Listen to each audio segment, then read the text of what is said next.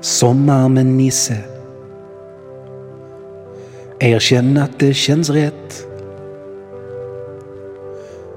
Mycket bättre än sommar i P1. Losers. Sommar med Nisse. Och den rockar fett. Mycket, mycket bättre en sommar i P1. Kom igen då. Sommar med Nisse.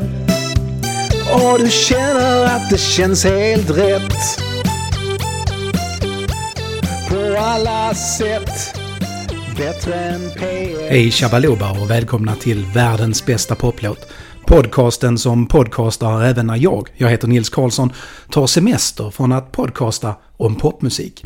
Det här är istället en sommarspecial i tre delar som ni kan hoppa över eftersom det är ren överkurs.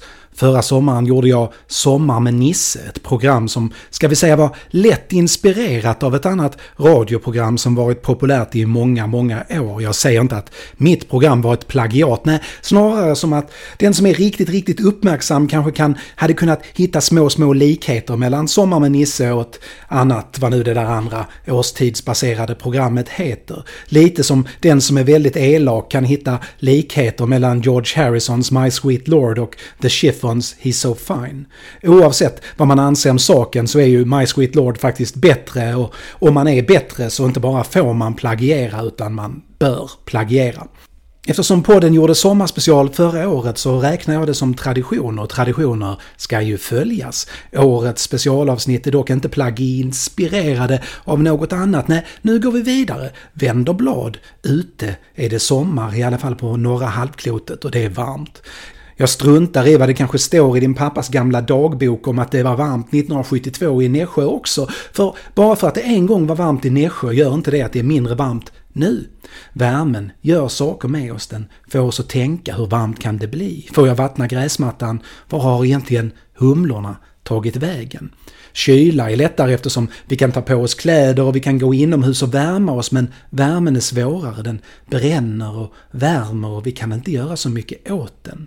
Det kan vara en av anledningarna till att sommaren är årstiden då vi verkligen börjar fundera över meningen med livet. Sommar är sol, bad och existentiella frågor, ledighet, glass och ångest i en härlig kombination.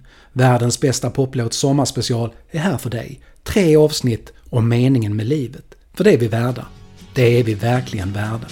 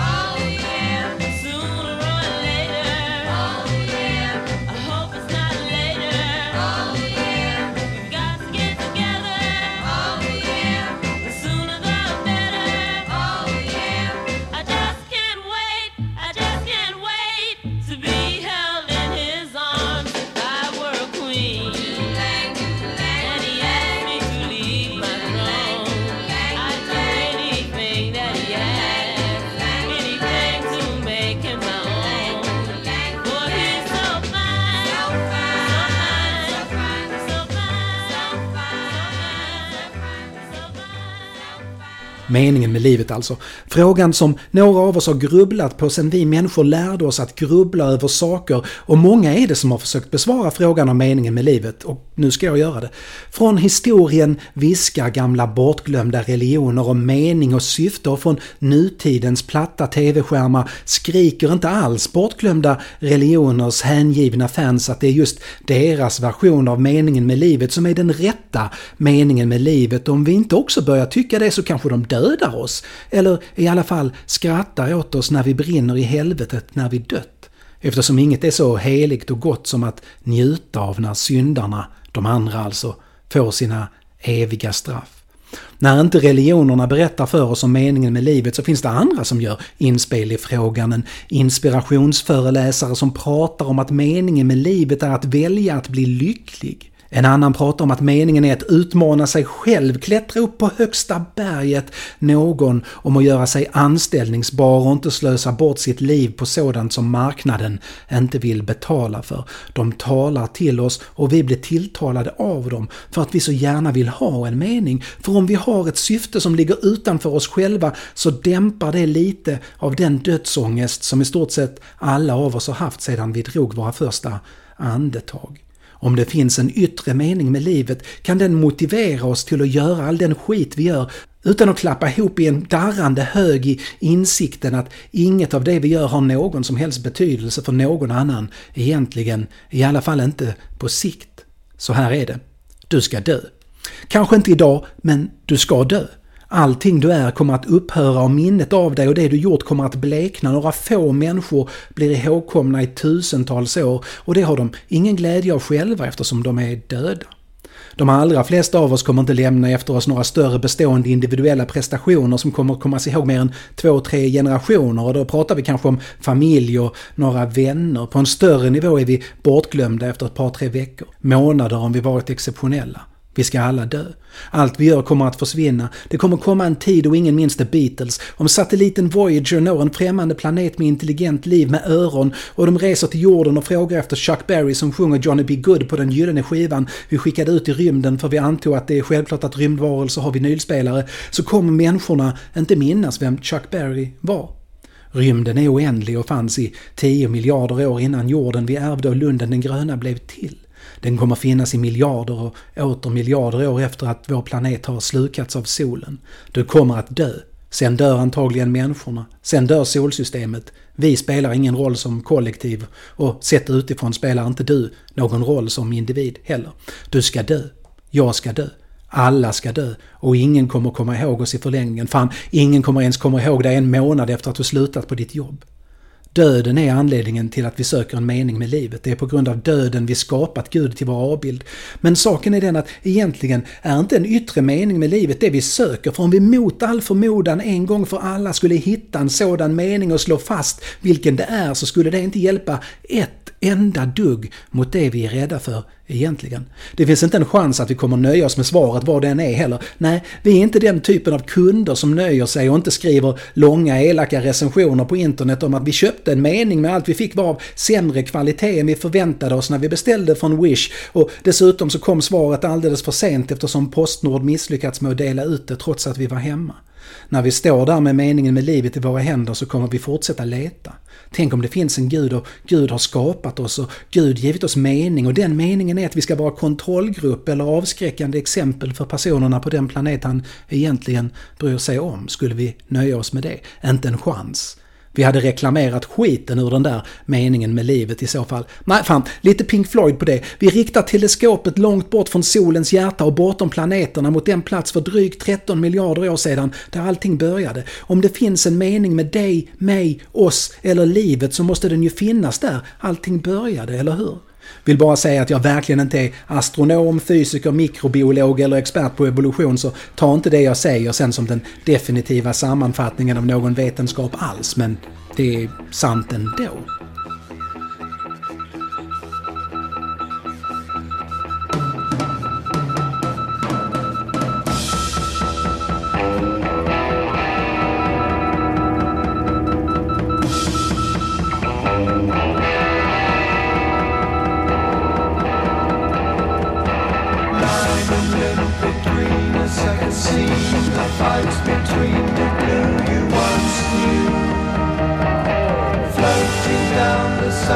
Sound resounds around the icy waters underground.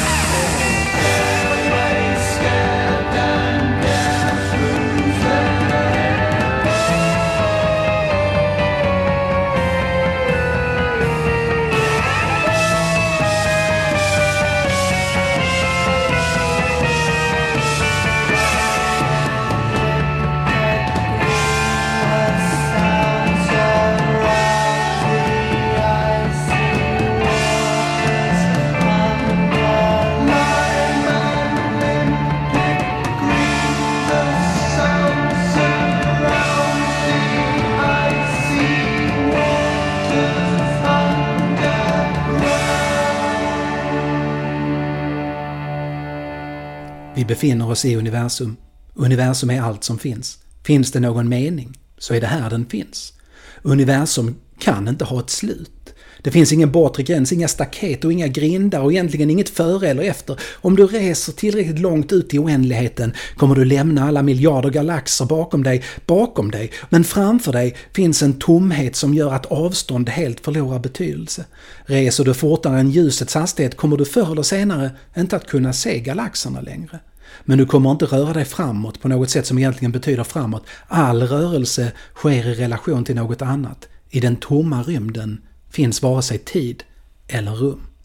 I början fanns det inte heller några avstånd. Begreppet saknade betydelse då också. Begreppet början saknar såklart också betydelse eftersom det inte finns något före, bara något efter. Universum, allt som finns och allt som kommer att finnas var inte ens stort som en atom, inte ens stort som en elektron och inte ens stort som en kvark. Och det är de minsta beståndsdelar av existensen vi känner till just nu. Allt som finns nu fanns på ett eller annat sätt där, i den mindre än mikroskopiska massan av allting som fanns i början. Tid, avstånd, rätt och fel och din nya tröja som det ryktas om att ingen vill veta var du köpt. Det fanns där. Och inget av det hade någon meningsfull betydelse. Men allt som fanns, fanns där ändå. Allt som finns, fanns där ändå. Vi vet inte vad som hände, men vi vet att när det väl hänt så hände det snabbt. Nästan allt viktigt som någonsin hänt hände under de där första miljondelarna av en sekund när väl universum började expandera. Med vårt sätt att räkna tiden alltså, våra sekunder. När det väl begav sig fanns det inga sekunder att miljondela. Energin, hettan är större och högre än det går att mäta och föreställa sig och den skjuter isär partiklarna ut mot tomrummet där kylan faktiskt har ett mått. 0 Kelvingrader minus 273,15 grader Celsius, absoluta nollpunkten, temperaturen där det inte finns någon energi möter den absoluta hettan i den första kampen, vinner kölden. Marxister och andra hegelianer nickar i medhåll och säger akademiskt att det är här dialektiken föds. Motsatserna som skapar något nytt. Värmen är tesen som möter kölden som är dess antites. Ur detta skapas universum som är syntesen. Religiösa säger att nej, istället är det yin och yang eller sol och måne eller man och kvinna som vi ser och allting handlar om Gud eller gudarna och kanske rent av kampen mellan gott och ont. Det spelar ingen som helst roll vilka ord vi sätter på det som händer där i början. För det som än händer, händer och det bryr sig inte om hur vi ser på det. Det nyfödda universum svalnar och på några miljondels sekunder bildas protoner och neutroner och elektronerna börjar söka sig till dem, lockade av de större elementarpartiklarnas massa och de har inget annat val än att följa attraktionen, först kaotiskt och sedan mer och mer stabilt. Och allt vi är och kommer att bli är följder av det. Runt 400 000 år senare, fortfarande med våra mått mätt, finns det helium och väte och mörk materia och det är i stort sett det som är universum. Det tar 200 miljoner år tills de första stjärnorna föds. Universum växer och kyls ner. Helium slår ihop sig med väte och bildar universums första molekyl och för drygt 13 miljarder år sedan, om vi riktar våra teleskop mot den starkaste lysande punkten och ser 13 miljarder ljusår bort, alltså avståndet ljusår, så kan vi se det ljus som är alltings början. Ljuset som skickades ut när universum föddes, hettan och kraften och allting. Vi kan alltså betrakta universum utifrån trots att vi befinner oss i det. Så fantastiska är vi människor. Så mycket törstar vi efter sammanhang att vi faktiskt inte bara funderar över varifrån allting kommer utan vi försöker ta reda på det också. Stjärnor klumpas i galaxer och den vi bor i gav vi namnet Vintergatan. Den är en av miljarder galaxer och den är inte ens den största eller vildaste eller ens särskilt intressant, men den är vår. Och det är här vi är. I utkanten av den snurrar solen. Den är en av miljarder stjärnor i Vintergatan och den är inte en av de största eller vildaste eller ens särskilt intressant.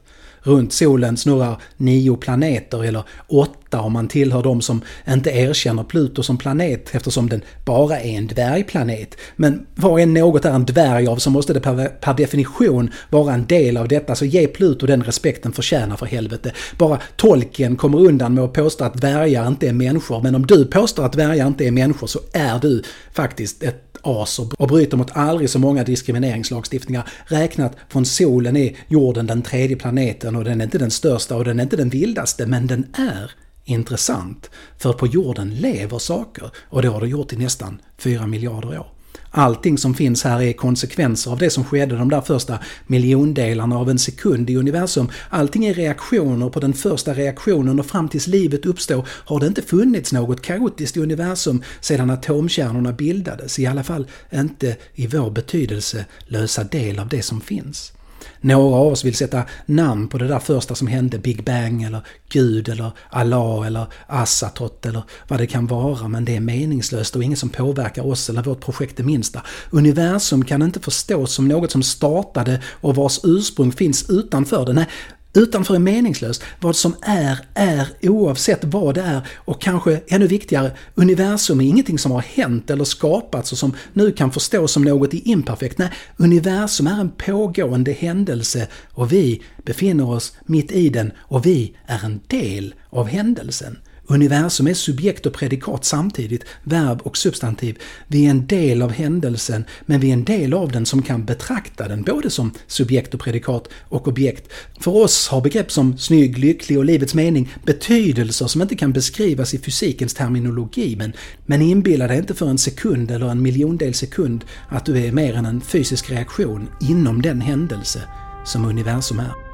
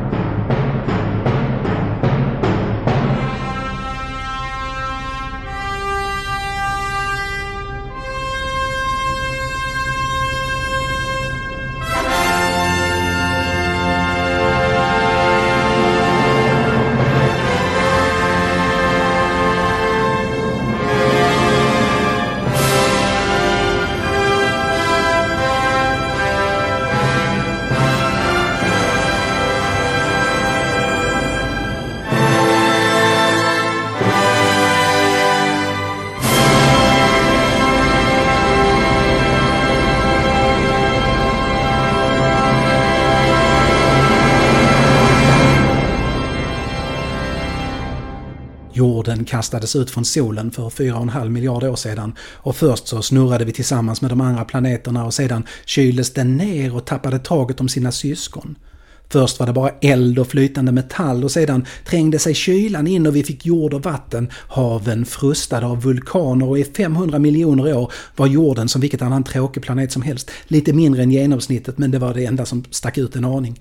På minst en plats på jorden skapar den våldsamma fysiken och den våldsamma kemin som behövdes för att slå ihop kol och vatten till något som påminner om ett protein. Det här är före DNA, före liv, före evolutionen och ingenting som behöver vara unikt för just vår tämligen ordinära planet i det oändliga universum. Men det verkar inte vara något som är särskilt vanligt. Det är nu vår planet tar steget från att vara helt ointressant till att vara något som hade kunnat finnas med i en turistbroschyr om Vintergatans utkanter. Kanske inte värt en utflykt i sig, men kanske som en del av en större guidad tur. RNA kallar man det. Molekyler som ligger väldigt nära det vi idag kallar liv. RNA är som DNA fast enklare. Det finns olika hypoteser om vad som händer sedan och hur. Men vi vet att ur dessa RNA skapas det som så småningom är celler med membran.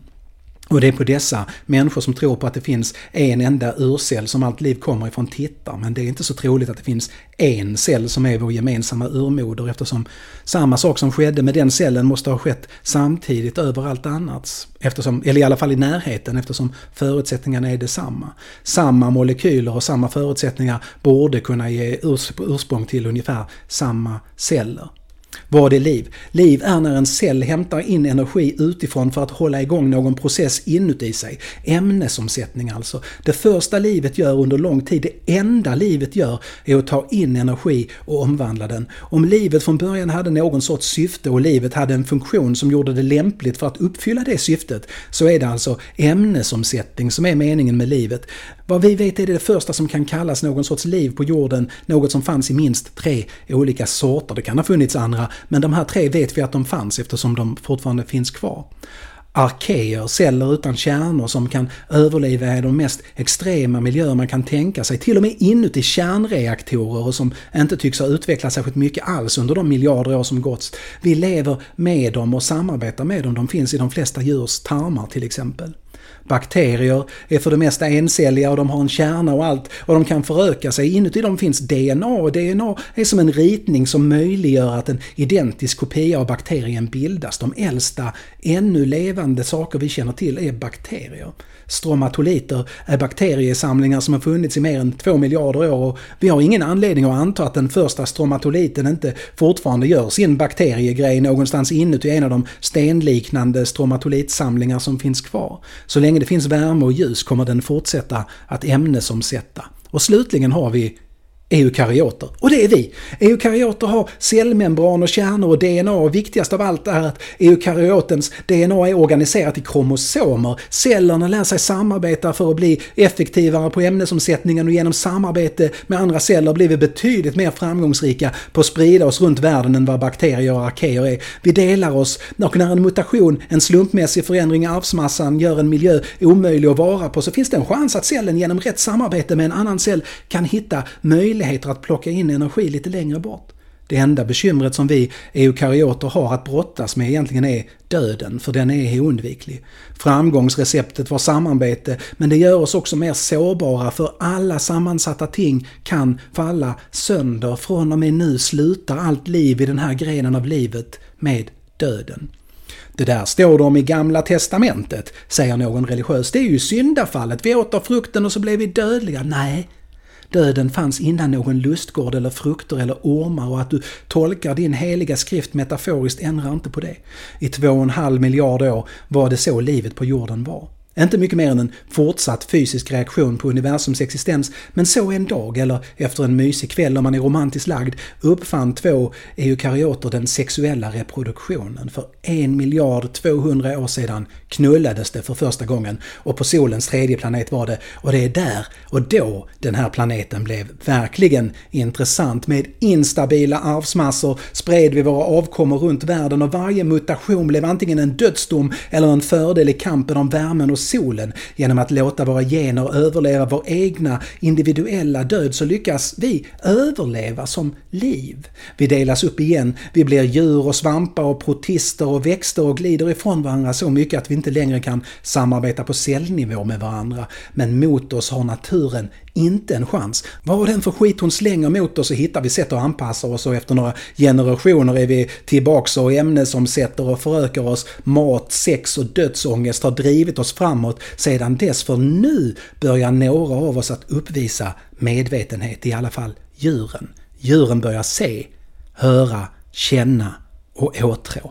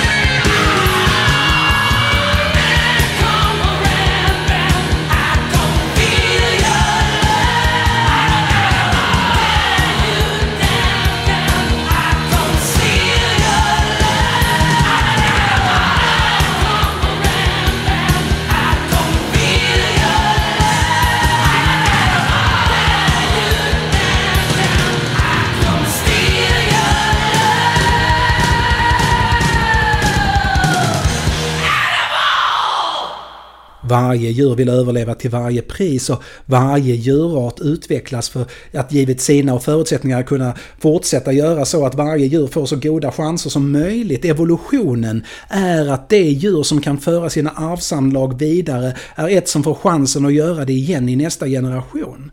Precis som universum är evolutionen inte en händelse vi kan betrakta utifrån. Nej, det är en händelse som pågår och vi befinner oss mitt i den. Den har ingen slutpunkt. Vi kan inte säga människan är skapelsens krona eller något liknande för att vi är en bit på vägen och det är ju fantastiskt.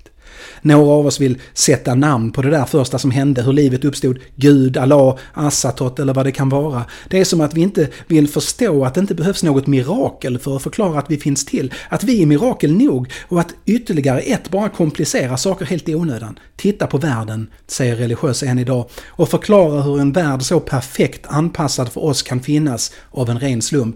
Frågan blir bakvänd. Det är inte världen som är skapad för oss utan vi som är anpassade efter den. Det är det livet gör. Anpassar sig. För 250 miljoner år sedan inträffade en serie katastrofer för livet på jorden, varav den största var massiva vulkanutbrott på land. Vulkaner som sprutade lava och aska och koldioxid i miljoner år och fyra av fem djurarter dog ut. Det där kunde inte lösas med att knulla tillräckligt ofta. I haven gick det lite bättre men det enda som hade det hyfsat förspänt var växterna och av växterna dog bara hälften. Från en håla någonstans spanar en liten råttliknande varelse ut och ser förödelsen. Bäst att gömma sig, tänker den och gräver sig djupare och skyddar sina ungar. Synapsiderna hade sin första storhetstid bakom sig. Kanske viskade synapsidmamman där i hålan för synapsidbarnen om hur den mäktiga synapsiden Dimetrodon en gång var det största av alla rovdjuren och hennes väldiga segel på ryggen spridit skräck i alla andra och inte minst de där irriterande ödlorna som sprang omkring som om de ägde världen.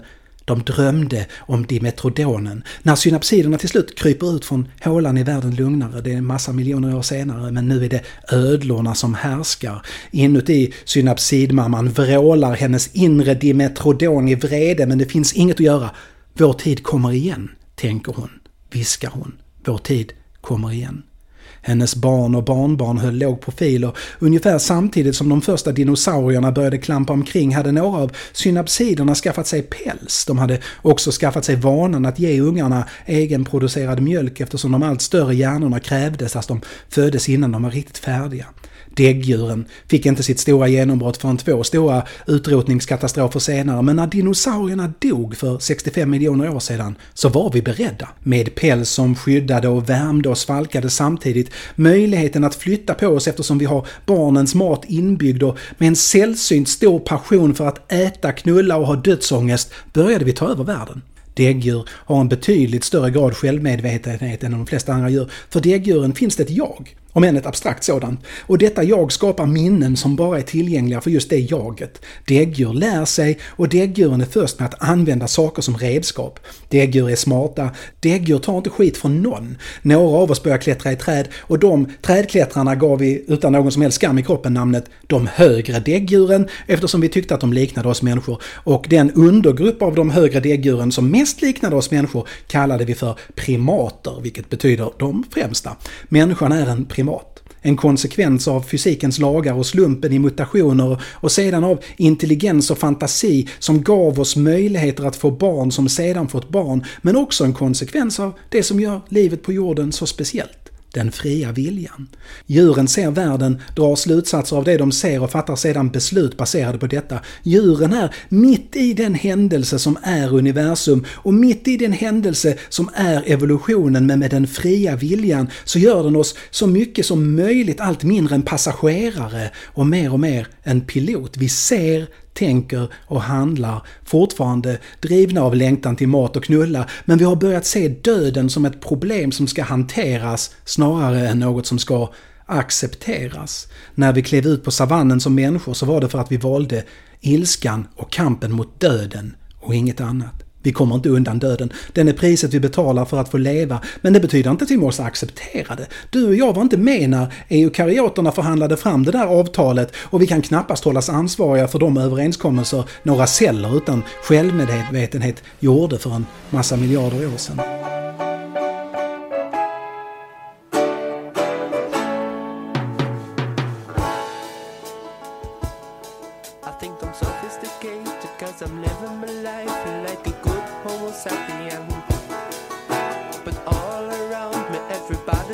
Multiplying and they're walking around like flies, man. So I'm no better than the animals sitting in their cages in the zoo, man.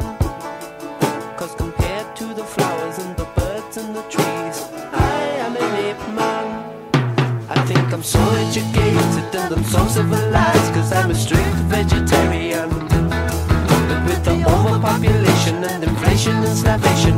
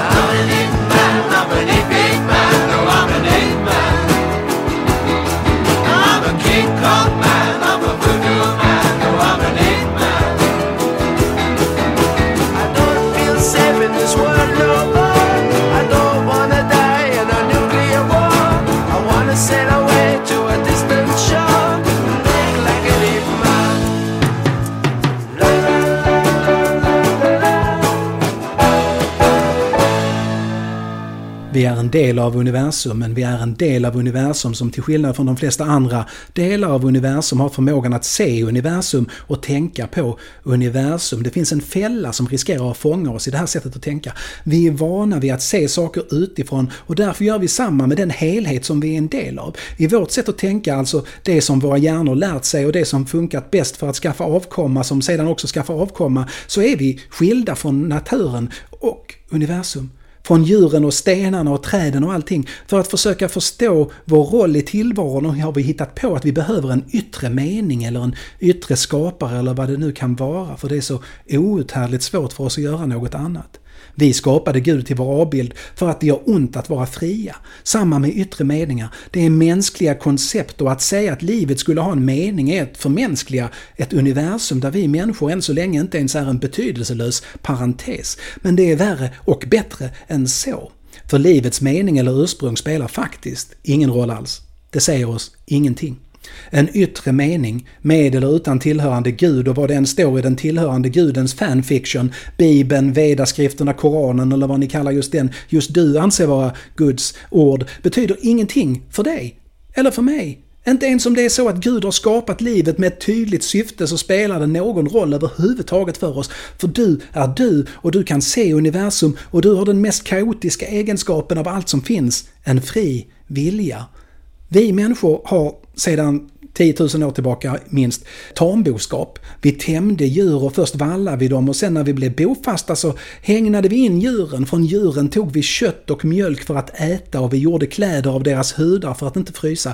Medvetet så avlade vi fram djur som bättre passar våra syften. Mer kött, mer mjölk och mer kläder. Kossan på bondgården i Svalöv 2024 har alltså både mening i yttre bemärkelse och syfte i yttre bemärkelse och en skapare, det vill säga oss, i yttre bemärkelse. Att hon har mening och syfte och skapare betyder absolut ingenting för henne och hade inte gjort det även om hon förstod att det var det vi var. Det finns inget i vetskapen om att hela hennes existens bygger på att vi människor ska ta hennes mjölk och slakta hennes kalvar som betyder att hon borde välja glädjen eller att inte göra motstånd eller finna en tröst och trygghet i att hon har en mening och det är samma sak med oss.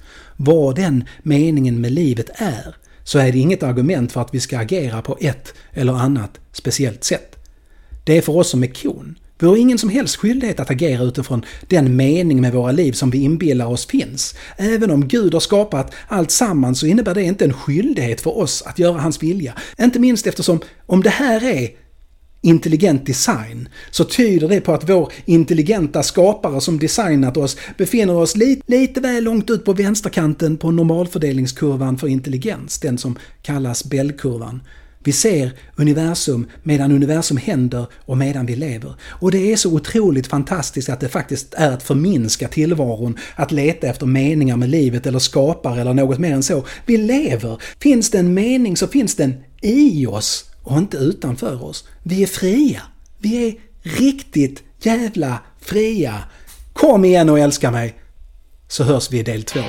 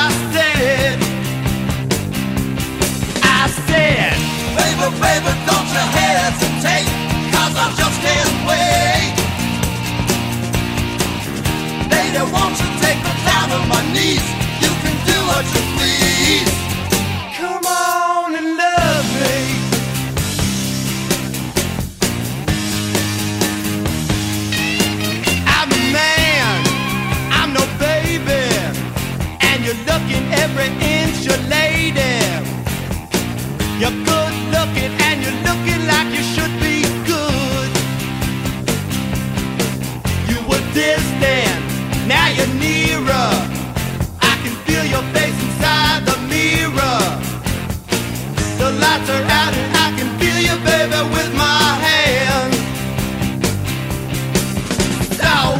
Baby, baby, thought you had.